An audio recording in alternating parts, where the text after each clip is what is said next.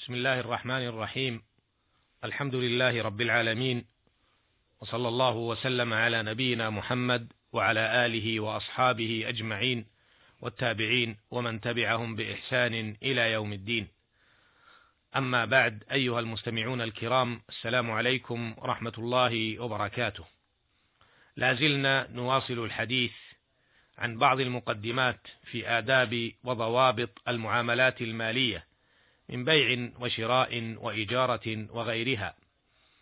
وكنا في حلقات سابقة قد ذكرنا بعض تلك الضوابط والآداب ومما عرضناه في الحلقة السابقة أن الإسلام فرض على البائع ألا يكتم لا يكتم عيبا ولا يخفي نقصا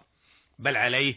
أن يبين العيب وأن يظهر السلعة على حقيقتها عملا بقوله صلى الله عليه وسلم كما جاء في الحديث الصحيح فإن صدقا وبينا بورك لهما في بيعهما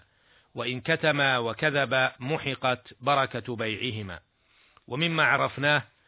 أن البائع والمشتري ينبغي عليهما أن يفقها أن عليهما عدم الغش في البيع والشراء والغش في التعامل بإظهار صورة المبيع على غير حقيقته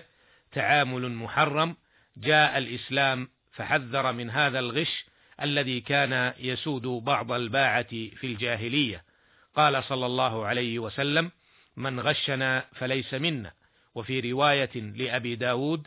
رحمه الله ليس منا من غش وفي رواية للإمام أحمد المسلم أخو المسلم لا يحل لمسلم باع من أخيه بيعا فيه غش إلا بينه له وفي هذه الحلقة نواصل عرض بعض الضوابط في الوقفات الآتية الوقفة الثالثة عشرة مما حث عليه الإسلام ورغب فيه التسامح في البيع والشراء روى البخاري وغيره عن جابر بن عبد الله رضي الله عنه أن رسول الله صلى الله عليه وسلم قال: رحم الله رجلا سمحا إذا باع وإذا اشترى وإذا اقتضى وروى الشيخان عن حذيفة رضي الله عنه مرفوعا: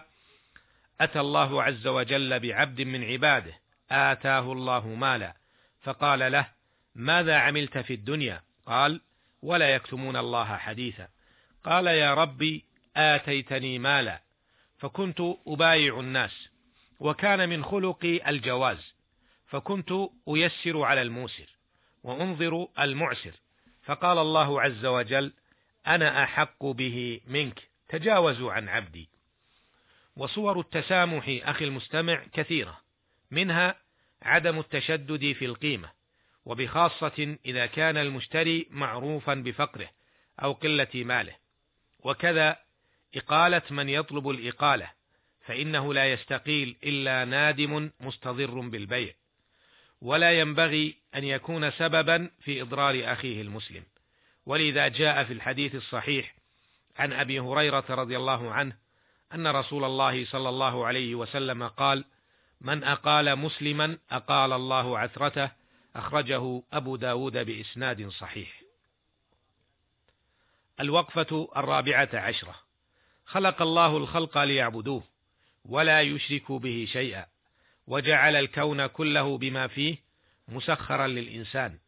ليستعين به على طاعة الله عز وجل، فالأصل في المال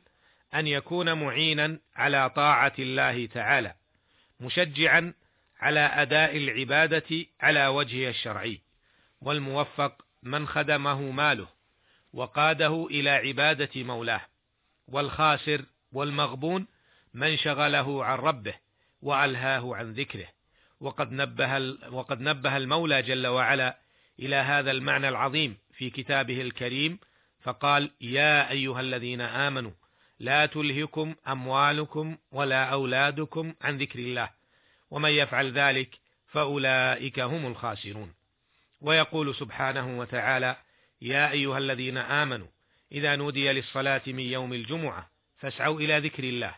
وذروا البيع ذلكم خير لكم إن كنتم تعلمون فإذا قضيت الصلاة فانتشروا في الارض وابتغوا من فضل الله واذكروا الله كثيرا لعلكم تفلحون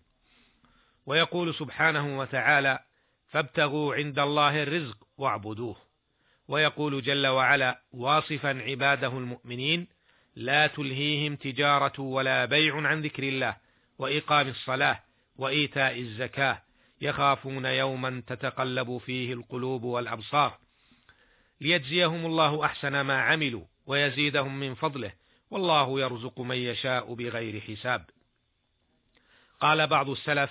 كانوا يبيعون ويشترون فاذا سمع احدهم المؤذن والميزان بيده خفضه واقبل على الصلاه والجزاء اخي المستمع من جنس العمل فمن كان كذلك بمعنى انه قدم الطاعه والعباده على المعامله الماديه كان ذلك سببا في زياده الرزق الحلال المبارك فيه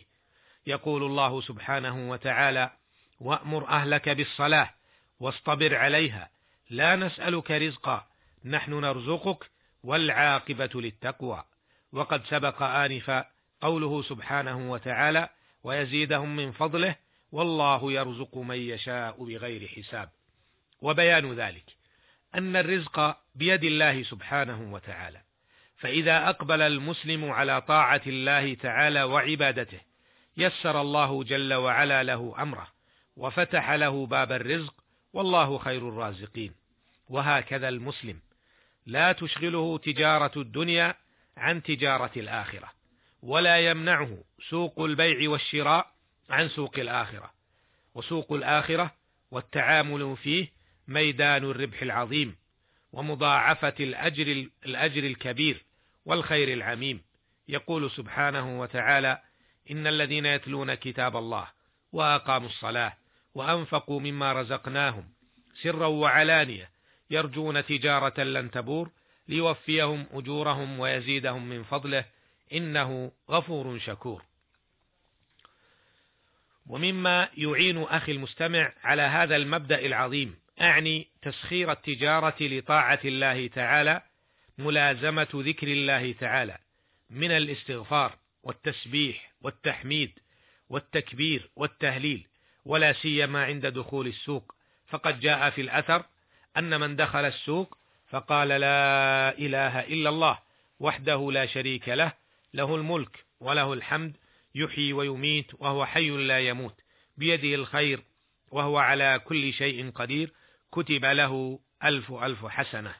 وجاء في الأثر أيضا إن أحب البلاد إلى الله مساجدها وأبغضها إليه أسواقها فيستعين الداخل إليها بالذكر والانشغال به. أيها المستمعون الكرام، ليجعل المسلم المال في يده، ولا يجعله يتمكن من قلبه، فإذا كان كذلك كان المال معينا على طاعة الله تعالى، دالا صاحبه على أفعال الخير المتعددة أما إذا تمكن من قلبه واستولى عليه ألهاه عن ربه وأشغله عن ذكره وقاده إلى معصيته أسأل الله أسأل الله تعالى أن يبارك لنا في أعمالنا وأرزاقنا وأعمالنا إنه سميع مجيب وهو المستعان وإلى اللقاء في الحلقة القادمة إن شاء الله والسلام عليكم ورحمة الله وبركاته